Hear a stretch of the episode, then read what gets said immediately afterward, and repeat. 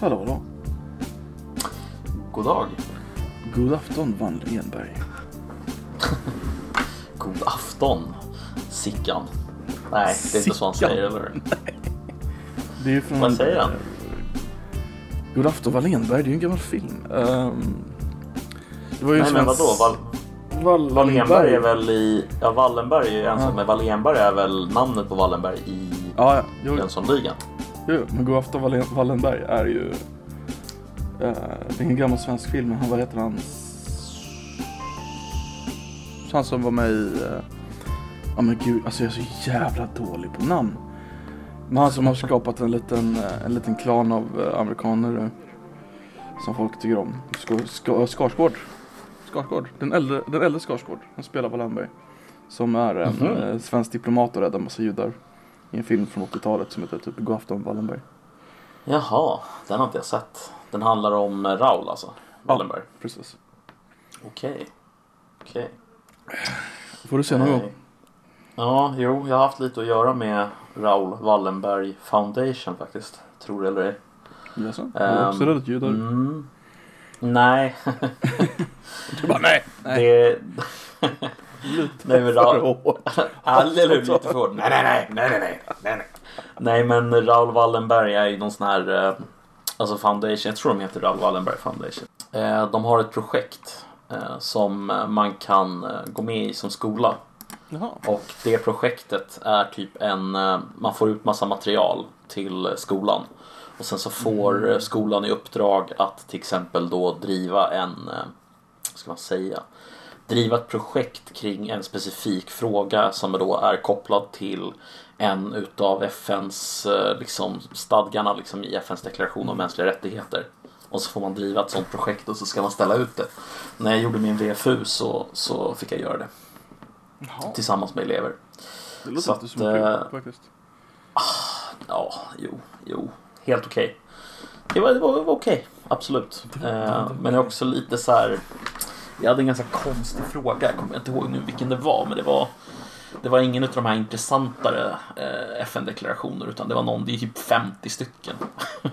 det är rätt många. Vilka är FN-definitionerna egentligen? Alltså, jag kan ta fram dem. FNs deklaration om de mänskliga rättigheterna. Allmän förklaring om de mänskliga rättigheterna. Nummer uno är då... Eh, ska vi se.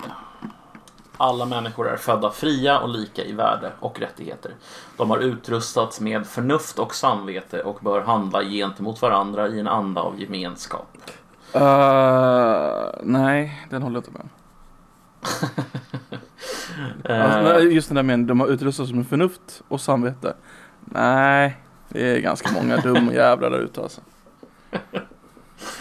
Jag kan ta artikel 2 då. Var och en är berättigad till alla de rättigheter och friheter som uttalas i denna förklaring utan åtskillnad av något slag såsom på grund av ras, hudfärg, kön, språk, religion, politik eller annan uppfattning, nationellt eller socialt ursprung, egendom, börd eller ställning i övrigt.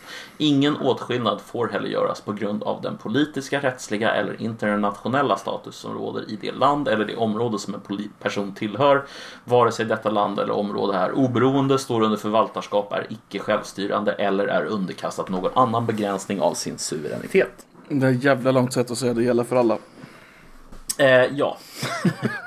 Artikel 3 är ju å andra sidan mycket kortare. Den säger bara var och en har rätt till liv, frihet och personlig säkerhet. Det är lite som USAs Life, uh, Liberty and the Pursuit of Happiness. Ja, Fast lite så ja. eh, rätt- alla har rätt till liv och personlig säkerhet. Och frihet Ja. däremellan. ja. Det går ju att tolka. Det går ju att tolka. Vad Sen är- artikel 4 ingen får hållas i slaveri eller träldom. Slaveri och slavhandel i alla dess former skall vara förbjudna. Det är inte förbjudet i USA ens. Eh, med slaveri, Mm. Tänker du på löneslaveri då eller? Nej, jag, tänker på... Nej, men de, de, de har specifikt gjort ett ut, ut, undantag i... The 13th Amendment är ju den lagen som förbjuder slaveri. Ja, Den, den gör ett uh, ursäkt för eh, om du blivit straffad för något. Så får staten se till att du arbetar. Och det, ja. Jaha, straffarbete, ja det är sant. Det är Ja, men alltså, den, den är en eh, del av bisarrt. antislaverilagen att du får göra det. Så det, det räknas som att det är slaveri. Mm. Jag fattar. Ehm, Ja, kör nästa. Vi kan ju lika gärna gå igenom allihopa. nej, det är för många, men jag kan säga så här. Artikel 5. Jag kan, vi kan Hur, många, vänta, stycken. vänta, hur många är det? Jag trodde det var tio. Jaha, nej. Alltså det är... Eh, kolla. Det är 30 artiklar. 30. Ja, Ja. Det, det, det, går att, det går att polera upp. Ta, ta bort det går att polera upp. Det är säkert några ta nästa är ingen får utsättas för tortyr eller grym, omänsklig eller förnedrande behandling eller bestraffning. Eh. Artikel, artikel 6 är var och en har rätt att överallt erkännas som en person i lagens mening. Artikel I, 7 nej, nej, nej, är... Var och en har rätt att överallt erkännas som en person i lagens mening. Betyder att vi inte kan... Det är därför vi inte har psykhem längre. Nej, nej, nej. Du menar att deras status som personer var ifrågasatt? Ja, men varför har vi inte... Ja, men två, två frågor. Vad innebär det annars? Ja, men, ja, men du är en person. att vad- Jag ska bara mörda dig lite. Eller vad fan. Du kan ju fortfarande, du kan ju fortfarande bli omyndigförklarad.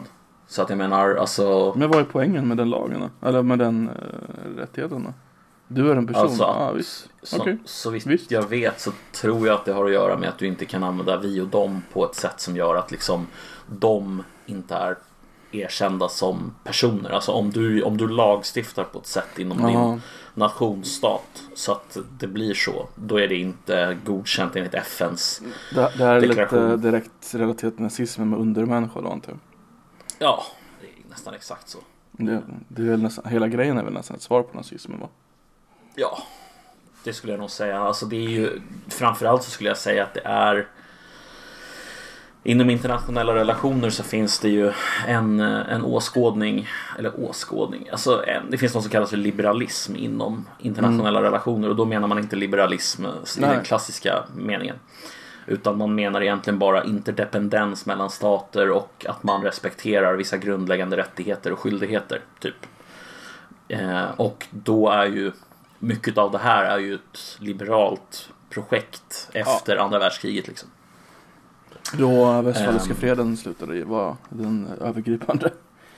Ja, möjligen. Kan Jag, det, det, ja, alltså, den slutade väl ännu tidigare, gjorde den inte det? Eller har jag, är jag ute och cyklar nu kanske? Vad skulle tagit över från den västfaliska freden innan? Alltså, är det Förenta Nationernas förbund eller vad det heter? Vad skulle det vara? Ja, jag liksom? vet inte. Alltså, för grejen är så här, FN, FN hade ju, alltså så här, från Alltså- början hade Alltså, jag, ju jag tänkte FN den, ganska... inte FN som vi hade efter andra världskriget utan det här mellankrigs... Ja, den som var innan ja. Nationernas förbund heter det. ja. Som bara löste ett enda konflikt. Vilken, vilken konflikt var det? Du vet inte det? Du vet, att de- alltså på riktigt, de har bara löst en enda konflikt som fortfarande håller. Och det var konflikten mellan Sverige och Finland över Åland. De gav den till Finland av någon anledning. Nationernas förbund nu, eller hur? Ja. Inte Förenta Nationerna, för det är väldigt, ja okej. Men det är den enda de... Nej, det kände jag inte till. Det är den enda konflikten det de liksom gav totalt sig in i som, eh, som fortfarande håller. Det är deras... eh, Okej. Mm. Eh, nej, men alltså.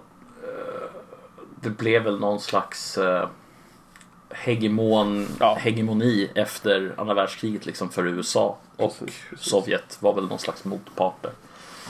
Jo, det var ju kalla Jo, jo, jo, men jag menar utifrån perspektivet alltså eh, liberal hegemoni. För Ja, att alltså, ja, Sovjet absolut, var inte direkt sådär assugna på en liberal hegemoni egentligen. Liksom. Men Nej, nej, alltså i den meningen ekonomisk interdependens och sånt. Liksom. Men hade inte de ganska hård ekonomisk interdependens inom sitt, eh, sin sfär? Jo, jo, det hade de definitivt. Det tror jag. Eh, Men, men hela poängen med ekonomisk interdependens är ju att ekonomier som är interdependenta inte står och krigar med varandra. Det är ju det som är liksom syftet med interdependens. Och det att det leder till att Precis. Har, har det alltså skett att, någon gång? nej, inte att demokratiska länder som är interdependenta ekonomiskt har krigat med varandra. Så vitt jag vet i alla fall. Kan man inte säga lite att... Nej, det är för sig de inte demokratiska. Uh, Vilka tänker du på? jag tänkte bara på Irakkriget men jag kom på att du skulle hävda att de inte demokra- demokratiska. Irak? Ja. Nej, herregud.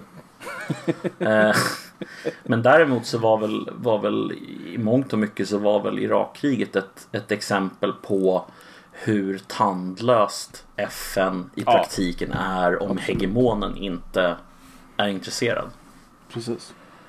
Eh, Och det är ju lite läskigt nu. USA börjar tappa makten.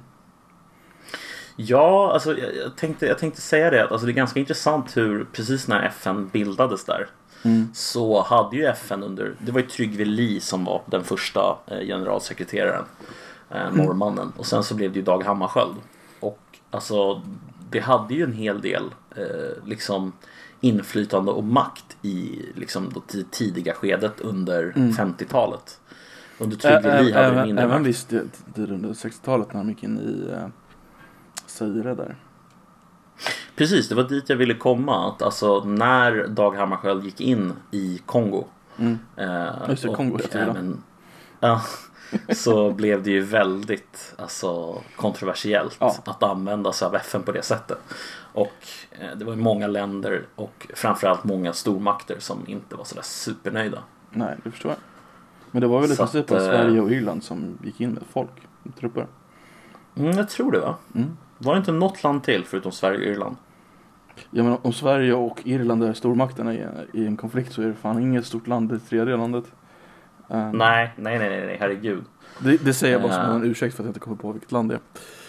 Nej, nej, men jag tror att det bara var Sverige och Irland som, som gick in med folk och det var ju liksom någon slags bevis på att okej, det här är kanske inte riktigt. Mm. Det här kommer inte falla ut på ett bra sätt. Precis. Du, Och det gjorde det inte heller. Vet du vad jag tänkte göra? Jag tänkte dra ett intro så här tio minuter in i podden. Mhm, låt höra. Hej och välkommen till eh, Aktualitets och populärkulturpodden Koffepodden med mig Koffe och den donuts förvånande Nedem. Hej Nedem. Hej! Hur länge har du saknat en donut? Ehm, alltså att göra med bilen eller att äta med en kopp Eh, kaffe. På tal om den internationella hegemon USA, så att äta med en kopp kaffe. Okej. Nu är ju inte jag polis men, eh, Mm. Men jag skulle ju väldigt gärna äta en kopp, eller äta, dricka en kopp kaffe och käka en donut. Alltså, det hade ju varit jävligt gott. Jag kommer Säger gå vidare på det här jätteintressanta donutspåret. Men första frågan är, om någon av oss i den här podden skulle vara en polis, skulle inte det vara du? Jag vet inte. Alltså du är ju lite mer, du gillar ju lite mer konservativa värderingar än vad jag gör. Är det inte så? Okej. Jag, bara Ja, jag, jag ja. försöker höra resonemanget. Jag försöker inte motarbeta. Ja men jag tänker, jag tänker monarkdelen av din liksom uppskattandet för monarken. Alltså du vet royalismen. Eh, lite mer åt det hållet. Men jag ska nog erkänna att jag är kanske inte heller världens största liksom eh, ACAB-person direkt. Det kan jag inte påstå. Jag måste berätta, Eh. jag, jag var hemma hos en, en, en vän till en vän för några månader sedan. Innan hela coronaskiten. Mm. Och jag vet att han, han är vänsterpartist. Så var Mm. hemma hos hans kompis. En trevlig tjej så här. Vi, alla, alla, alla, alla trevliga. Det blev liksom en, inte riktigt en efterfest men så här, vi, det var inte så sent. Så bara, kan jag gå på toa? Eller, Ja visst visst. Så bara går jag in på, på toaletten och där är det handknypplat. Så här, en, en, eh, en ja du vet när man knypplar du vet, med, med händerna så här. En liten, Mm. en, en tavla. Där det står skjuten snut. Nej fy fan alltså. Alltså det är ju kul. Man, alltså jag skrattar ju liksom. Ja, ja, precis. Eh, man, men man- eh, man men någon, tanke liksom. Men, men folk som är seriösa med sånt där, de är ju bara dumma i huvudet. Ja, Alltså det är ju precis. korkade människor. Eh, Mm. tyvärr. Eh, Jo, jag håller med. Men det finns ju förvånansvärt, förvånansvärt stor mängd svenskar som håller på så. Ja, ja, herregud. Eh, Jag, jag kommer ihåg, och- uh, ursäkta att jag avbröt det där men jag kommer Nej, ihåg nej, herregud. eh, Pride Göteborg. Mm. 2013 tror jag det var. Så skulle polisen ha en, uh, så här, de skulle ha en grej på Pride liksom på polishuset. Någon föreläsning om hur polisen är LGBT inklusive och ja, du fattar grejen. Mhm. Så här som polisen alltid gör. Men då kom det massa anti, antipolisdemonstranter in i polishuset och avbröt Wow. deras grej. För de sa, vi känner oss inte säkra när polisen är med på våran grej. Det ska vara en fredad miljö för alla homofiler. Men herregud. Så det där fi- hände ju när militären var här i, Stockholm. Alltså, Ja, ja visst. Samma grej. Ah, okej. Militären skulle ju göra någon slags eh, demonstration för Mm. LBTQ-rättigheter. Det var också under Pride eller? LGBTQ. Det var under Pride ja, precis. Mm. Och då fick de ju hur mycket skit som helst av någon då, inte av, inte av Pride såklart, men utav någon gruppering inom, inom det där som var väldigt Mm. negativt inställda. Nej men Pride har ju blivit Ehm. så pass, eh, i alla fall i Göteborg vet jag att det finns en eh, alternativ Pride för de som är lite mer hardcore, det vill säga de som inte tycker om polisen och sånt där. Mm. Alltså den håller till eh, utanför stan.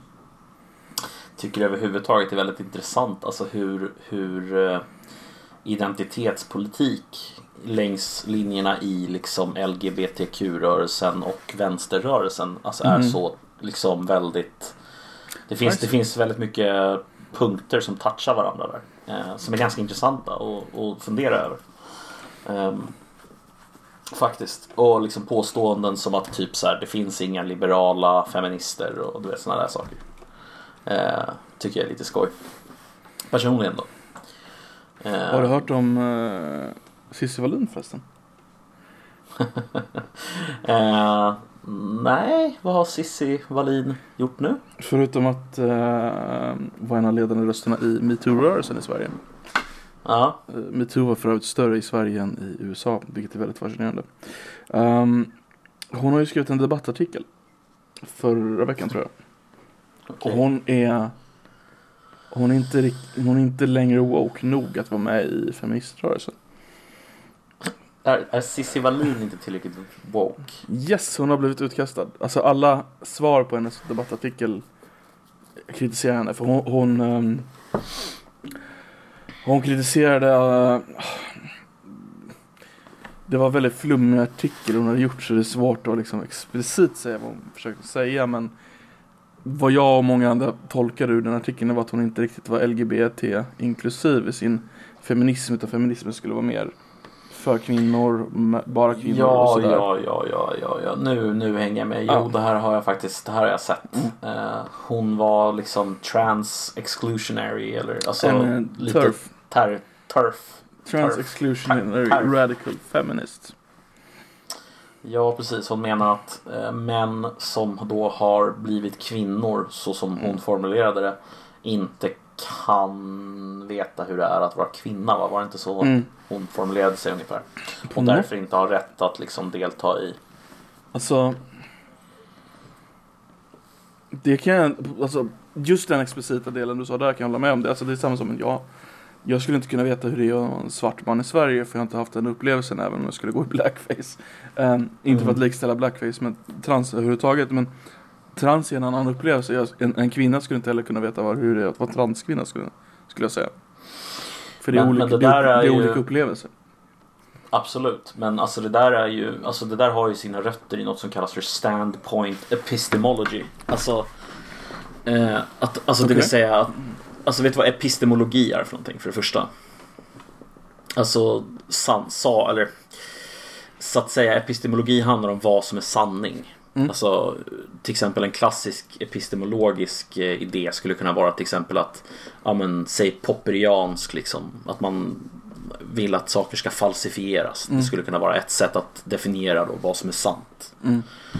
Eh, Men standpoint epistemology, den utgår ju då ifrån eh, att den personen som upplever någonting eh, det är det som är grunderna för om någonting är epistemologiskt sant eller inte. Så att du, om, du, om du upplever någonting som till exempel marginaliserad svart kvinna så är det en upplevelse som ingen annan har rätt att ta ifrån dig och om då du säger att det här är min upplevelse så kan ingen annan säga till dig att nej, det är inte din upplevelse. Eh, eller Mm. nej, det är, det är någonting annat som är problemet. Problemet går ju, eller uppstår ju när man säger att min upplevelse leder till att det är på det här sättet ni måste om, alltså omstrukturera samhället. Det är då det uppstår ett problem. Alltså det är så här, ja men för att jag upplever det här på det här sättet så måste vi förändra Mm, den mm. här saken. Och Alltså, det, det, nej. det, är- det är ju ganska vanligt också. I alla fall i... Ja, ja. ja. Supervanligt. Ehm, då går man ju för långt liksom, tycker jag. Mm. Eh, Nej, jag. När man förutsätter att liksom bara för att jag har en upplevelse av någonting som är negativt så är det liksom, då måste vi förändra på det här och det här sättet. Punkt slut. Det var någonting jag tänkte på redan i skolåldern. För då tänkte jag det är så här, få, få briljanta saker jag tänkt. Alltså i, sko, i skolåldern då styrs man ju av de som var eh, Alltså sko, de som styr skolan är ju Inte lärarna egentligen utan det är politikerna och de går ju ut, utifrån hur de hade det på sin skoltid. Så de Mm. lever ju inte i den moderna skoltiden. För jag hade, vi, vi hade en klass där det var väldigt få stökiga killar och väldigt många stökiga tjejer. Oj, det är ju Mm. otippat alltså. Det är ju väldigt ovanligt. Men vi hade ändå så här. Ja, nu ska vi ha en speciallektion bara för tjejer. För tjejer är mycket lugnare. Jag bara, nej, de kommer inte vara lugnare. Den- Den kommer vara värre. Och så fick, Mm. så att det, det blev alltid så. Så hade vi, vet du, Gudrun Schyman på besök någon gång. Så sa hon också det. Jag bara, nej, så är det inte. För att jag hade inte, då hade inte jag den upplevelsen. Att Mm. ki- killar var stökigare. För vi var mycket lugnare. Och tjejerna var mer extrema. Eh, Mm. Ja, jag vet inte vad jag skulle ha för poäng för det där egentligen. Jag, jag, det, det är mer det där att... Ja men säger du inte att liksom det finns ingen, alltså man kan inte utgå ifrån att bara för att det ofta är på ett visst sätt Mm. så är det på det sättet i den här. Mm, men det, man måste ju ändå utgå ifrån någon, någon form av verifierbar fakta. Man kan inte utgå från sina egna upplevelser egentligen. Även om det är en väldigt bra Ja. ledpunkt så är de ju inte den... eh, Den den är nödvändigtvis rätt. Nej alltså för att, för att förklara, alltså det, det, det, det, det den här typen av epistemologi Mm. egentligen säger det är att din sociala position relativt till systematisk Mm. makt ger dig extra insikt eller kunskap om Mm. eh, vad heter det så att säga samhället eller systemet som du befinner dig inom. Och jag, Det- alltså jag ifrågasätter om det verkligen är så. Alltså. Det, jag, Alltså jag köper skulle ju, i, alltså med exakt den definitionen så skulle ju vem som helst kunna hävda det.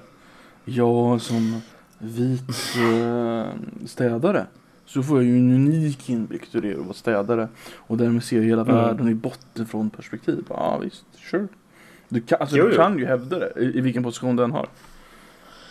Du kan Det- hävda det men, det men det funkar inte för att alltså din erfarenhet som vit eh, är inte, den kvalificerar inte. Eh, du måste nämligen, alltså måste vara, alltså du måste vara marginaliserad Mm. på något sätt för Alltså, att du nej, ska kunna nej, få nej. den här positionen.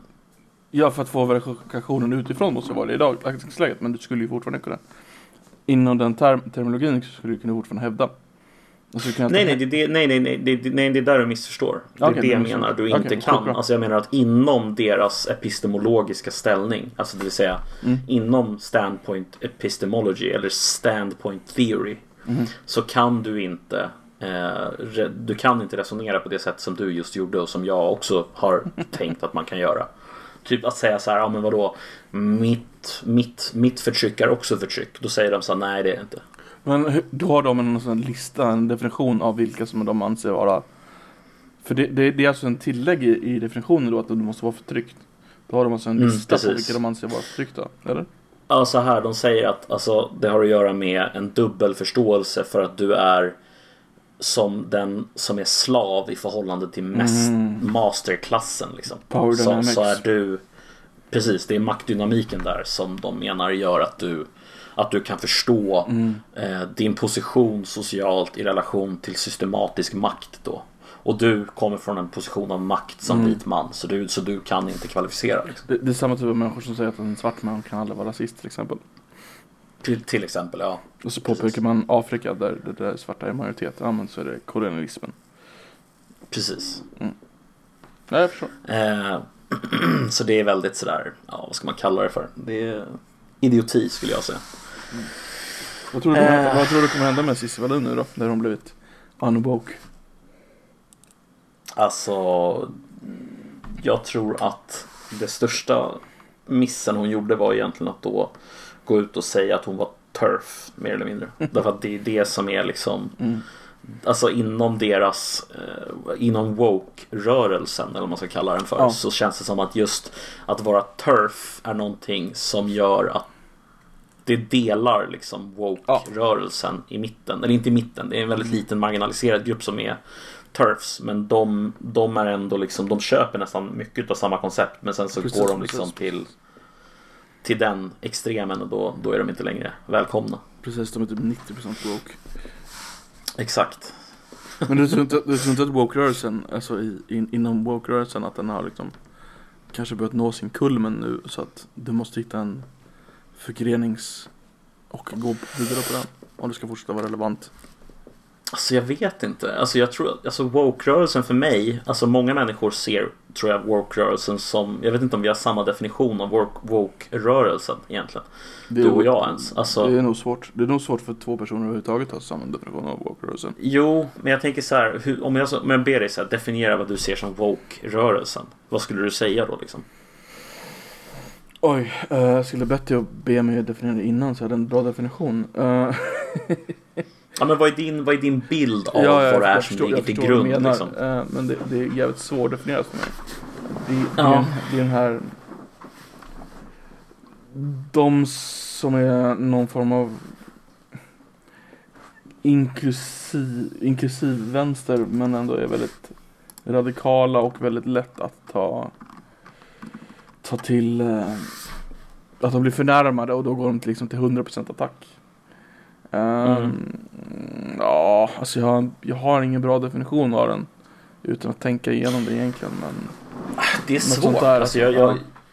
men, men, men skulle du hålla med om att levd erfarenhet är någon slags Ja, ja. Liksom, central punkt Absolut, i woke-rörelsen? absolut. Och ens personliga identitet är liksom och du måste kunna definiera dig Precis. som någonting. Exakt. Du kan inte bara vara en människa utan du måste vara polygam, eh, trans liksom. Alltså du måste lägga, alla de här grejerna måste lägga till även om du inte är det på något sätt för att du måste vara relevant inom den rörelsen. Alltså, jag, jag har en bra eh, sammanfattning här tror jag. Eh, det är inte sure. min sammanfattning som jag har kommit på själv. Men det är en sammanfattning som jag tycker är bra. Och den är så här. Eh, kritisk, alltså critical social justice. Det vill säga det som av många kallas för social justice warriors eller SJWs eller liksom vad vi kallar woke-rörelsen, whatever. Levd erfarenhet som kritisk social rättvisa förstår termen. Spe- alltså specifikt då refererar den till eh, din livserfarenhet i ett systematiskt maktförhållande eh, mellan dominans och förtryck som skapar ett strukturellt förtryck. Med, och det här måste man sen förstå utifrån kritiskt medvetande tolkat genom teori. Är du med? Jag är inte ens säker på att du är med på det där om jag ska vara ärlig. Nej, jag ska förklara. Eh, kritiskt medvetande Mm. det är alltså någonting som endast kan uppstå genom teoretisk tolkning. Teoretisk tolkning i det här fallet är alltså texter som, eh, som skiner en liksom lampa på det här oppression, dominance, alltså Mm. den strukturen. Och det är typ så här Foucault, eh, Derrida, eh, de här gubbarna liksom. Och tanterna. Alltså även typ så här Judith Butler. Eh, Mm, mm. Förmågan att liksom dekonstruera my- mycket av de här olika liksom, eh, dominanshierarkierna och så vidare. Och allt det här Jag tror inte du behöver vara särskilt påläst för att vara woke i och för sig. Utan det, mer, det kan komma mer eh, inifrån. Jo men min poäng är egentligen att det är det som, när man inte är påläst om det så är det egentligen det, är det här som ligger i grunden för det. Mm.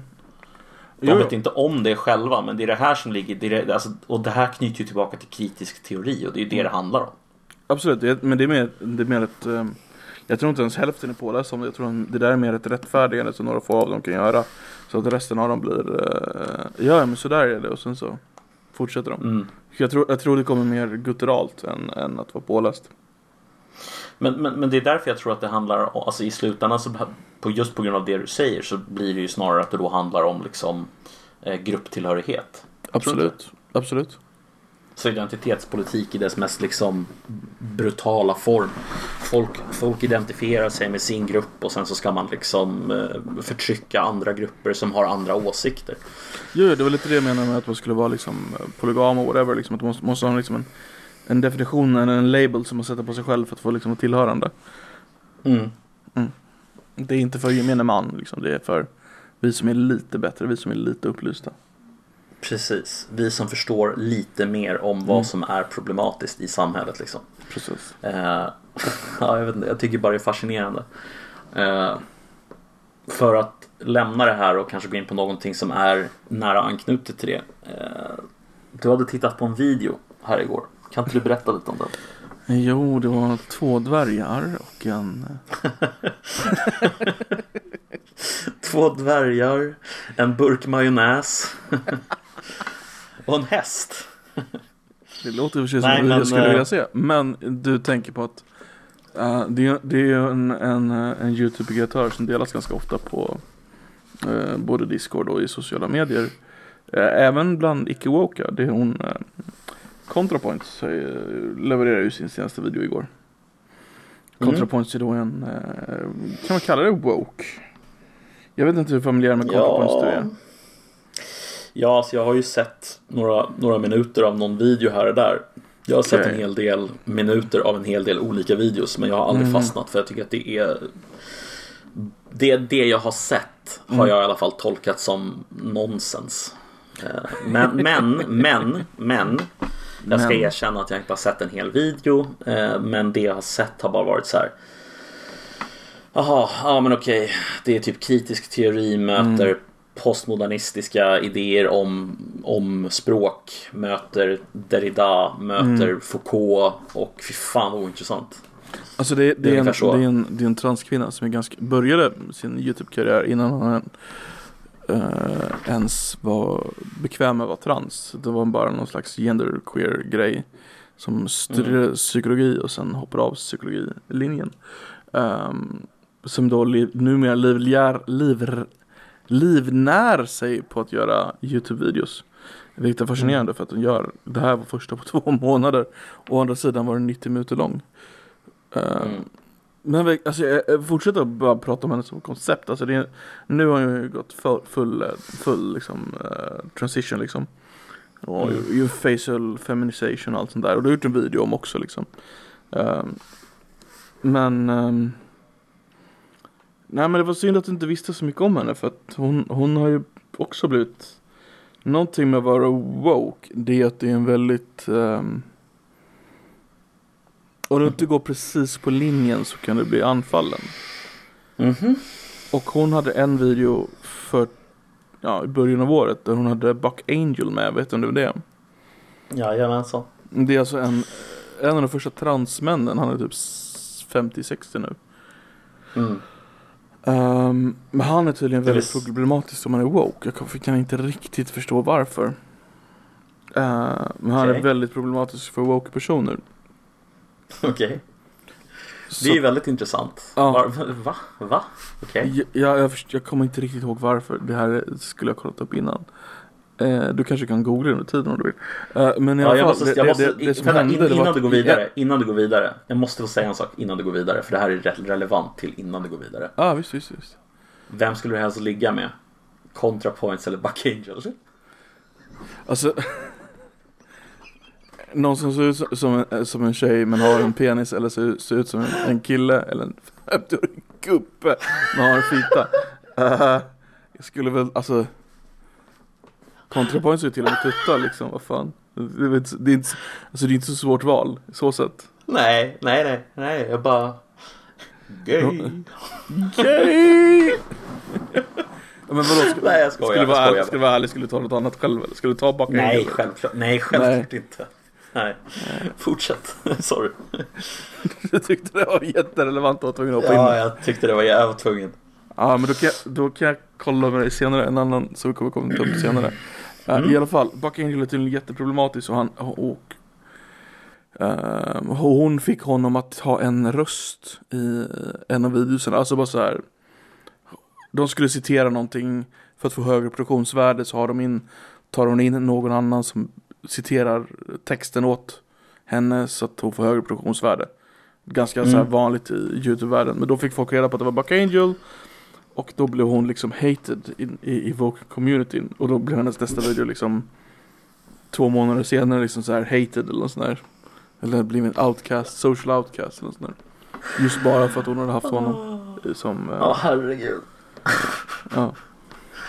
Alltså det är säkert en marginell del, det håller du säkert med om, inom Ja. woke-communityt som blev förbannade. Men alltså Mm. de, det är alltid ändå de som hörs i såna här situationer. Alltså det är de som faktiskt blir upprörda som också får uppmärksamhet just eftersom att Alltså har du den här standpoint epistemology i grunden Mm. Då är det ju du som blir liksom påhoppad Mm. Som känner dig påhoppad som måste tas på allvar inom teorin liksom. Det Precis. blir ju, ja, det blir konstigt. Uh, Okej, ja men vad, vad, handlade videon om då? Vad, liksom, vad, eh, kan du inte berätta lite? För jag hörde, jag hörde bara cringe typ någonting. Eh, den, den, nyaste videon var inte speciellt bra om jag ska vara ärlig. Men det är den, den nyaste videon så det är ju liksom ehm, Två månader sedan hon gjorde någonting innan. Vilket är Mm. fascinerande, alltså om man lever på att göra YouTube-videos så gör man liksom en 90 minuters video varannan må månad. Mm. Ehm, Det är lite konstigt ja. den, den, alltså, den handlar om konceptet cringe. Alltså vet du vad cringe, alltså, hur skulle du definiera cringe själv? Jag skulle väl definiera cringe som en, eh, ett ord som beskriver en väldigt tydlig känsla av Åh nej, det här är obekvämt på alla sätt och vis just nu. Vad är det som händer? Vad är det som pågår? Åh nej, vad gör du för någonting? Så skulle jag beskriva det.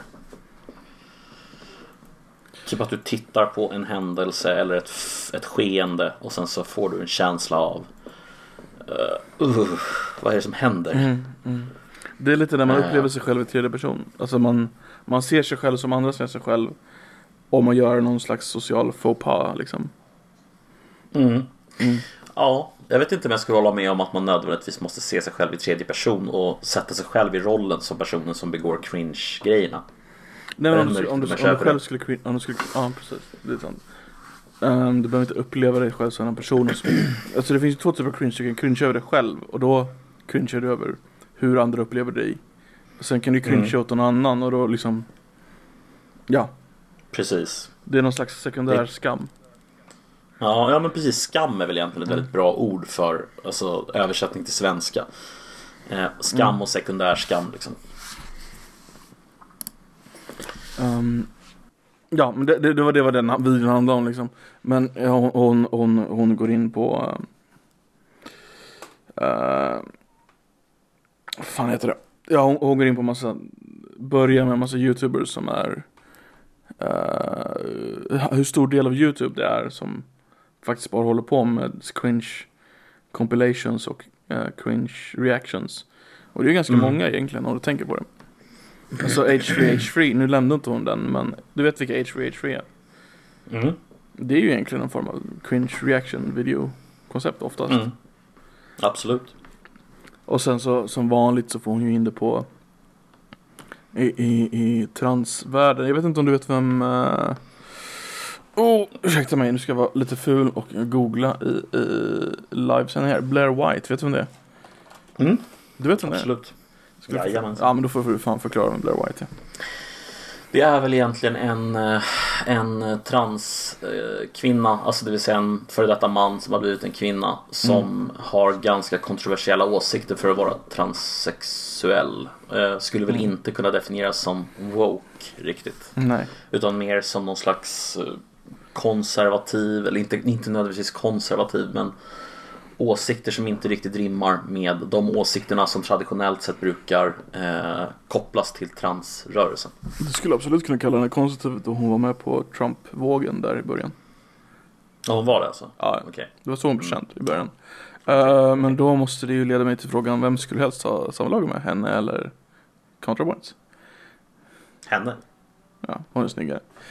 Mm. och typ fem år yngre. Eh, I alla fall, hon Tveklöst, har eh, ja. gjort en eh, stor sån här cringe eh, Hon är alltså större youtuber än ContraPoints Mhm. Med följare På grund av att hon har gjort en sån Cringe follow grej på en annan youtuber som heter Jessica Janiv om du vet vem det är Mm, jag vet om det. Jag följde den debatten rätt nära. Och kan inte du bara Ehm. förklara den debatten då? Ja, absolut. Eh, Jessica Geneve var alltså en, eller är, en transsexuell eh, som alltså har gått från man till kvinna. Som, Inte eh, gått så långt tyckt- kan vi säga Nej, inte gått så långt i sin transition liksom. Det är inte, inte, det är inte passing direkt. Nej, men det är sant. Mm. Det är sant. Mm. Eh, och den här kvinnan eh, personen har helt enkelt valt att göra saker som kan anses vara lite kontroversiella oavsett om man är eh, inom woke-communityt eller inte. Till exempel så tyckte hon att hon kunde krävas, kräva att eh, bli vaxad av personer mm. då som jobbar med vaxning. Eh, trots att hon då inte har, eh, det vill säga hon ville ha en brasiliansk vaxning men eh, de här personerna ville inte ge henne en brasiliansk vaxning eftersom hon uppenbart fortfarande då eh, delar väldigt många manliga attribut eller har kvar väldigt många manliga attribut och har även tagit sig in på eller har även startat en debatt kring att få gå in på toaletten nej i omklädningsrummen med andra kvinnor och byta om mm. Vilket jag förstår men, men alltså Givet hur den här personen ser ut så blir det väldigt så här Ja det blir konstigt liksom Det ser, ser ut som och, en äh, fläskig gubbe liksom. Alltså det är inget illa menat men Jo det, det ser väldigt Nej, alltså, det, det ser ut som en man liksom Alltså ganska och, stor och sen man. så är, Sen så är ju grejen också som jag förstår det att eh, Vad heter det Det finns en viss bakgrundshistoria va, om typ väldigt konstiga beteenden som skulle kunna räknas som typ gränsande till sexuella trakasserier av människor och sånt där. Ja, precis. Hon, hon alltså. försökte ordna en, en topless eh, bad. En, icke, en föräldrafri topless bad eh, kväll för ungdomar hemma hos henne och sånt där. Eh, mm. Sådana grejer. Men då, uh, Blair White hade då gjort en cringe-grej om henne och till slut intervjuat henne och blivit större. Mm. Uh, ja. Och det var problematiskt då enligt ContraPoints eller vadå? Ja, för att hon gjorde det inte i god, i god alltså Enligt ContraPoints var det problematiskt för att Blair White fortsatte med det typ De hade en live debatt Varpå Blair, nej inte Blair, vad heter hon? Jessica Geniv tar upp en uh, Sån här uh, självförsvarspistol, uh, elpistol, vad heter de? Mm. En chocker liksom. Mm. Och, så säger hon, och så börjar hon visa hur, hur kraftfull den är och säger Den här är olaglig i Kanada. De båda bor i Kanada. Um, mm. Varpå då Blair White svarar Wow, var det ett moment för dig? Så börjar hon sälja så här Var det ett moment för dig? Tröjor. Okej. Okay. Så att hon, hon var, försöker var spela upp sig själv som en slags Catch the Predator bland transpersoner. Fast istället är hon bara en slags cringe trans det var, det var en Jaha. konstig poäng att göra i alla fall. Det var en väldigt lång och weird video. Alltså hon har gjort många andra videos egentligen också som är bättre. Men det, det är väl mer som en öppning liksom till, till något större.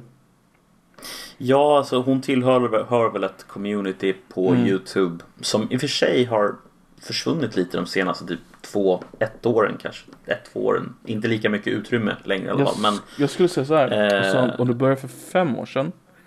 Mm så hade du ju en väldigt stor mängd konservativa på Youtube. Mm. Alltså, och det här då, um, bland annat Bear White och Lauren Southern och uh, ja, allt som de hette. Men du, du vet vilken typ av människor jag menar. De var ju väldigt mm. stora där på mm. Youtube ett tag. De nästan dominerade hela debatten där kring, ungefär kring fram till valet. Mm. Antagligen en stor del varför kanske Trump vann.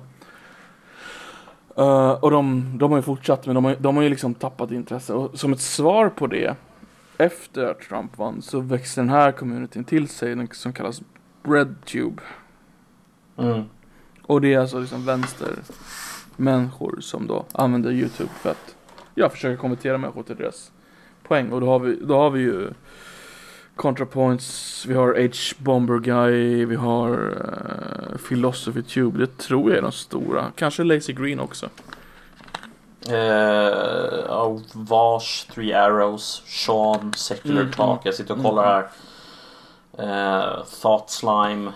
Uh, jaha, de, enda jag känner till dock är som du säger i ContraPoints, H-Bomber Guy, Philosophy Tube och Three Arrows. Mm. Det är väl de jag känner till av de jag tittat på. Jag vet inte, jag är inte sådär superimponerad som sagt. Philosophy Tube gjorde en jätteirriterande anti-royalist-video som jag störde mig på som fan. Mm. Där han bokstavligen missrepresenterar. Men jag antar att han missrepresenterar argumenten också eller? Ja, ju- alltså, alltså, han, han var inte bra på de realistiska argumenten. Det var mer så här. Det här är en modern tid och vi är moderna människor. Och så gör ett av de värsta argumenten, det är så här. Han lyckas hitta någon slags eh, adlig koppling till sig själv. mm, Alltså så här XXX, alltså den går flera generationer tillbaka. Så han hade ju inte varit den som hade haft titeln idag. nej. Eh, Plus att han är brittisk så hade, hade den varit liksom aktuell så hade han faktiskt haft en titel. Eh, Men nu Ja, hade inte titeln. Eh, Så rider han runt på en häst och sen bara och till och med jag som har så mycket investerat i, i royalism att jag skulle vara adlig. Till och med jag vill inte ens ha adeln eller, och kungligheten så varför vill du ha det? Du som inte har något att vinna på det. Och det är så jävla dåligt argument. Och det var liksom hans Men jag tycker slutklämpunkt argument. Det är väl det som har fått mig, alltså de, de videorna jag har sett, eller de, Mm. de minuterna av videos jag har sett från till exempel Breadtube, alltså nu menar jag Mm. typ ContraPoints, jag har sett lite H-Bomber Guy, Philosophy Tube, Three Arrows. Mm. Alltså det är ju att, alltså jag har inga problem med att de argumenterar för sin, sin ställning, sin Mm. position. Det jag har problem med är när man missrepresenterar argumenten man ogillar. Alltså Mm. det blir, det, det går mig på nerverna och då stänger jag av. För att det blir bara så här, nej men det där är inte intressant. Om du inte klarar av att ens återge argumentet Mm. hyfsat väl. Eh, då är det bara så här, okej, tack. Nej, problemet är att de måste vara så jävla långa för att kunna ha liksom Det kanske säger något om mig i och för sig att jag vill ha korta argument men Breadtube har en tendens att vara väldigt, väldigt långa videos Medan Mm. uh, alt-right tube eller vad man ska kalla det De är väldigt snabba och konsistenta Trycker X, trycker Mm. Y så är det, då, då är det så här liksom Snabbt och polerat liksom ja, Däremot skulle jag vilja särskilja typ H-Bomber Guy och, och Philosophy och att de är liksom en slags lägre kvalitet medan typ uh, ContraPoints och uh, Free Arrows där kan de ändå hålla någon form av konsistent tanke genom hela videon även om de är ganska långa.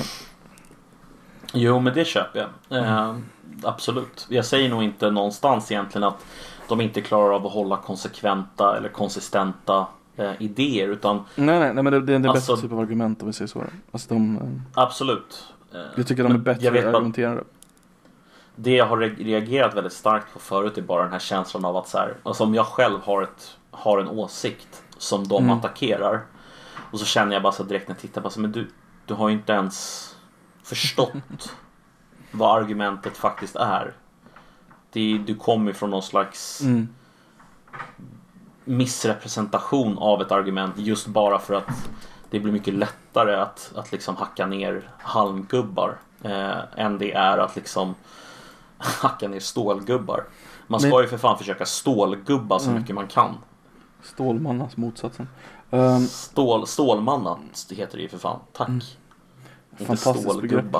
Um, men är inte det lite problemet med all sån här online-debatt där det är en person i taget? Att det blir lite... De försöker Jo. hitta alla sätt att liksom lyfta upp sig själva. Jo men det blir, och sen så blir det väl ett sätt att få klicks. Alltså Jo, Ehm, det, det är lite kul på något sätt att de är ju, de är ju så otroligt, många utav dem i alla fall, så otroligt antikapitalistiska i sina liksom eh, grundsyn på hur saker och ting ska vara beskaffade. Liksom. Likväl måste de ändå spela efter en kapitalistisk logik när de gör Youtube-videos för att de måste få klick och de måste få views, de måste få, få in lite pengar på det de gör. Ja men Eh. skulle motsatsen, alltså, alltså vad har de för alternativ? Nej, så. nej, de har inget alternativ. Det, det, men, men det är någonting lite kul i det bara, tycker jag. Alltså det är roligt att det är på det sättet. De tvingas leva i verkligheten. Ja, jag gillar det. Men det, det tvingas... det tvingas väl i och för sig alla att göra. Jo, jo, absolut. Men när man är sådär liksom, när man måste, när man missrepresenterar saker och, och sen så liksom inte kan köpa att argumenten ska stålmannas då på båda Mm. sidorna utan man, man beter sig på det sättet. Så tycker jag att det är så fantastiskt roligt när man ändå inte kan undgå verkligheten. För att verkligheten bara är vad den är. Det är så här, du kommer inte ifrån det. De lyckas ju ändå på något sätt med de här Patreon. Att, att de får massa pengar via Patreon de flesta av dem där. Jo, det får de ju. Så att det, även om att för att ha en bra Patreon så måste du ha många views innan i och för sig. Men du, du får det en, annan- det blir en annan typ av, det blir en delayed effekt på det hela. Vad är det han, H-Bomber Guy? Han var ju Ja. med på någon stream. Nej, eller var det, var, det var, nej, det var, nej, det var AOC va? H, jag vet exakt vad du ville säga. Ehm, H Bomber Guy hade en stream förra året vid jul. Där han spelade Ja. Donkey Kong Country 64. Om och om igen i typ 100 timmar. Okej. Eh, för att spara, samla in pengar till en brittisk uh, tonårings slash barn transorganisation som heter Dolphin, tror jag. Ska inte svära på det. Okej. I alla fall under den eh, streamen så kom AOC, alltså Alexandra Ocasio-Cortez in som gäst i, en, i hans stream. Ah, okej. Jag antar att det var det du ville komma upp till. Ja, ja, ja. Ja. Exakt så. Eh, Stämmer Och- alldeles utmärkt. Och det är lite kul för han visste inte att hon skulle vara gäst så han blev helt "Ah!" såhär fangirlar. Vilket är lite roligt för en 30-årig gubbe, kille som är, håller på att bli flintskallig så det såg lite roligt ut. Fangirlar. Herregud alltså. Och hon förstod inte riktigt Ja. konceptet med vad Donkey Kong Country var heller. Men det var, det var, det var intressant. Ja. Jag, jag, som sagt, jag, jag, det finns säkert, jag ska, inte, jag, ska inte, jag ska inte säga att allt content från BreadTube är dåligt. Det, finns, det är uppenbart så att det måste finnas bra content. Eh, annars skulle folk inte titta på det. Nej. Men, men, men, men bara en tendens jag tycker mig ha sett från det lilla jag har tittat på är just det där med missrepresentation av argument. Mm. Och det är ju, alltså behöver ju inte nämnas ens att eh, alt-right tube är precis likadana fast ännu, ännu, ännu värre. Alltså Mm. de missrepresenterar ju allt. Och det ligger ju i deras liksom så att säga Det är jag, förväntar mig det moving the goalpost också. Hela tiden. Eh, och det är så här, vi- det är bara att göra det om du vill. Eh, men jag är inte så intresserad av att titta då, personligen.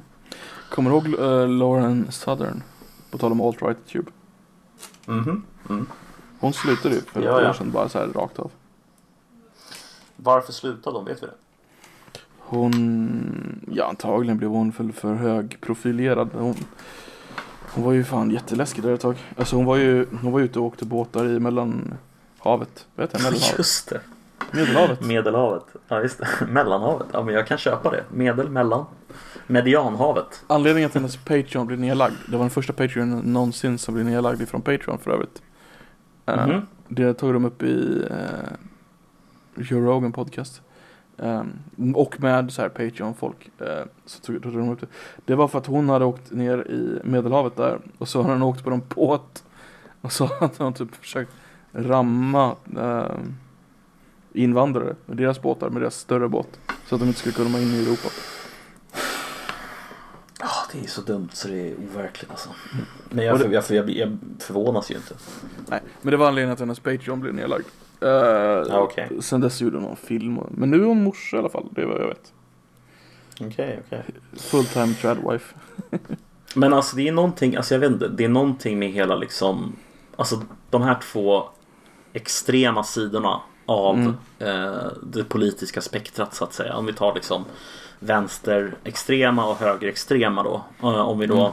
jag, jag vet att de själva aldrig skulle kalla sig själva för det. Men jag personligen anser att om man tycker till exempel att H-Bomber Guy eller de andra är liksom säger allting rätt, då är man vänster om till exempel Vänsterpartiet. Det skulle jag kalla Mm. för vänsterextrem.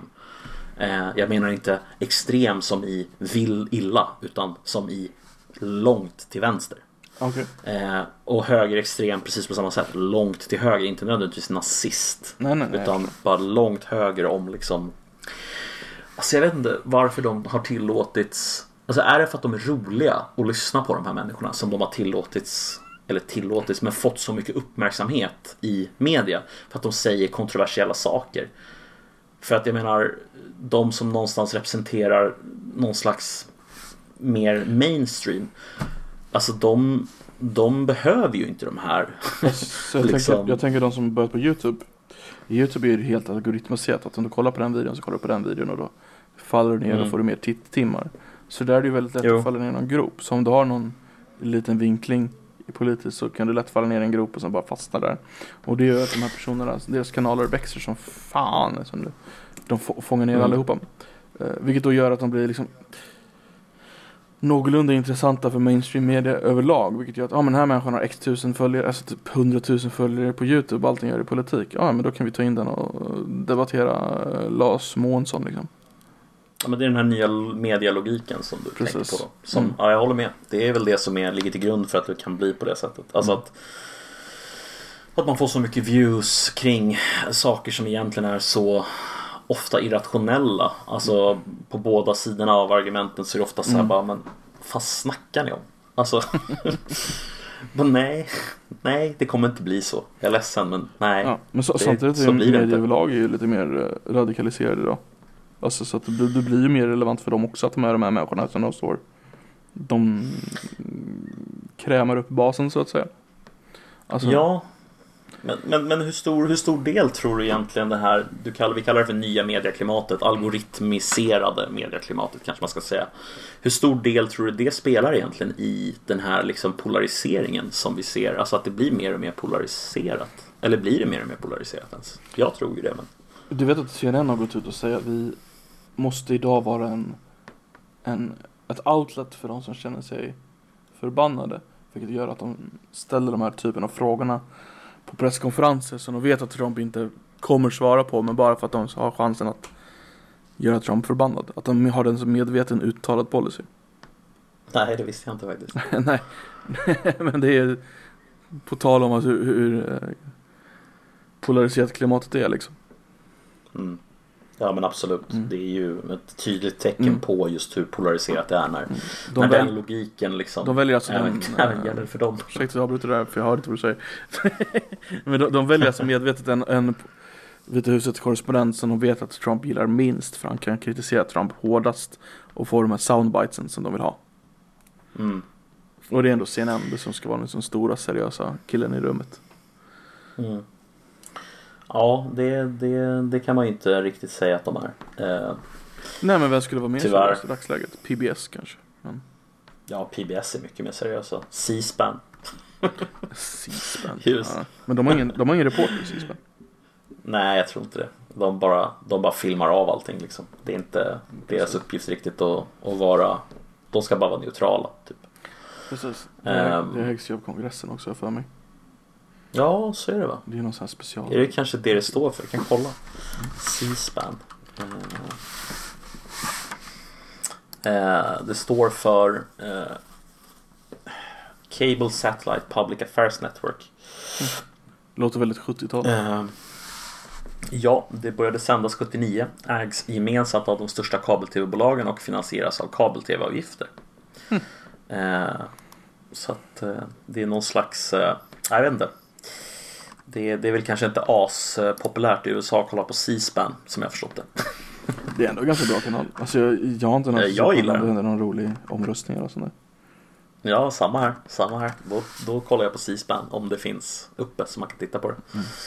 Ehm, C-SPAN är vad SVT borde vara. vill säga ingenting. Nej, jag- alltså SVT skulle kunna pyssla med det de gör på förmiddagarna. Eh, när de kör sån här, du vet, eh, SVT Forum ja. Det skulle kunna vara SVT. Då skulle jag Det, vara det, jättenöjd det går ungefär, vad var det, 2% av SVTs budget till SVT Forum. Ja, det räcker. Det är perfekt. Jävla insparing Då alltså. Ja, det var ju 2% av 8 miljarder. Då vet du hur mycket pengar vi behöver till SVT i framtiden. Ja, det sparar ju fan pengar på skatten i alla fall. Du, du ser pengar som vi för övrigt kan slänga på sjukvården istället. Ja, Ah, fast det kommer vi inte göra. Alltså skulle vi lägga ner SVT så skulle vi inte ta de pengarna till något annat. Tror inte jag. Ah, Säg inte, säg inte det. Alltså jag, vet inte, jag tycker en sak som många, många som pratar om så här skatter och sånt där. Om vi nu, om vi nu ska liksom övertyga folk om att eh, lägga ner SVT eller public service. Mm. Så måste vi nog Måste vi då ställa SVT och public service kostnad mot vad man skulle kunna få för de pengarna istället. Mm. För då kan man övertyga folk. När man säger så här. Fast vet du hur många sjuksköterskor man kan anställa för 8 miljarder kronor? Alltså skulle ju börja med att typ ta bort de andra kanalerna. Alltså SVT får ha en kanal. Varför skulle de ha mer än en kanal? Du får ju börja med den. Så att du, då kan Mm. du spara typ hälften i alla fall. ja, precis. Ja, då får du 4 miljarder extra. Fattar du hur många Ja. sjukhus det är? Ja, förstår du hur många sjuksköterskor det är som kan jobba på olika covid-19 eh, avdelningar. Det är ju hur bra som helst. Jag insåg att det inte är ett enda sjukhus som vi ska ha Ny- Nya Karolinska som måttstock. Mm, nej, det är typ inte ens en, en, en, vad heter det, en avdelning på Karolinska eller Nya Det är Karolinska. typ, typ en tredjedel tror jag. Kostar väl 11? Ja, något sånt va? För mig det. Ja, det. Nej men för att sammanfatta bara lite snabbt. Mm. Breadtube, eh, inte asimponerad. Föga förvånad att du inte är asimponerad. Jag kan tycka det är Nej. att ko- kolla på. Men man, jag spelar ju en del så här långsamma strategispel. Då kan det vara skönt Ja. att ha en lång, lång video som handlar om ett ämne igång på kanten Mm. på andra skärmen. Får min... jag föreslå föreläsningar? Sa du nödlösningar? Föreläsningar. Det, ja, jag har börjat kolla på den uh, Yale... Har du börjat göra det? Ja, jag har börjat kolla på den. Inne på nummer sju nu. Fan vad grymt, vad kul. Vad kul att höra, visst är den bra? Den är jättebra. Den är jättebra. Ja, den är grym. Eh, Riktigt givande. föreslår riktigt givande. Den typen Mm. av grejer tycker jag är riktigt, riktigt kul att titta på. Mm. Till skillnad då från Breadtube och så vidare. Framförallt så tycker jag att det är så fantastiskt att lyssna på för att han är så uppenbart kunnig om de sakerna Mm. han pratar om. Verkligen. Istället för det här Ja men jag har läst in mig på det här till det här avsnittet som Mm. jag ska sälja in på Youtube för liksom Nej, han bottnar ju i det på ett helt annat sätt. Liksom. Precis, och det där märks så snabbt man får en fråga så kan han svara på den direkt. Precis. Så att man märker att man har eh, den fundamenta- fundamentala där bakom. Men man, man kan på något sätt märka att de andra, om de stammar lite som jag gör hela tiden i ärlighetens namn. Så, så kommer inget där. Utan det blir bara, vad är nästa talepunkt, vad är nästa talepunkt? Ja, och jag menar alltså det går inte att ifrågasätta, eh, eller så här. Det går inte att veta allt om allt. Eh, jag tror att väldigt ofta när man tittar på såna här YouTubers som då till exempel Contra eller H-Bomber Guy eller sådär. De är duktiga på att ge illusionen om att de har väldigt, väldigt stark eh, liksom grasp. Jag kommer inte på ordet på svenska nu. Mm. Om de här ämnena som de pratar om. Men i praktiken egentligen så kanske de inte riktigt har den djupa förståelsen för det de pratar om. Nej, Eh. Och det blir så här, ah, ja, jag vet inte. Det blir lite trist bara. Mm. När man kan få, när man kan få eh, Ian Shapiro från eh, Jail istället liksom. Hellre Ian än Ben Shapiro. Herregud alltså. Ben. Fascinerande man alltså. Jävla tomte det är alltså. Tack för den här veckan. Det här har varit ett avsnitt av Koffepodden med mig Nedem och som alltid våran kära Koffepotamus som som alltid kommer med heta takes levererade på en varm bricka som vi bara kan inmundiga med eh, någon slags förträfflig aura av koffepottamussighet. Jättebra är det.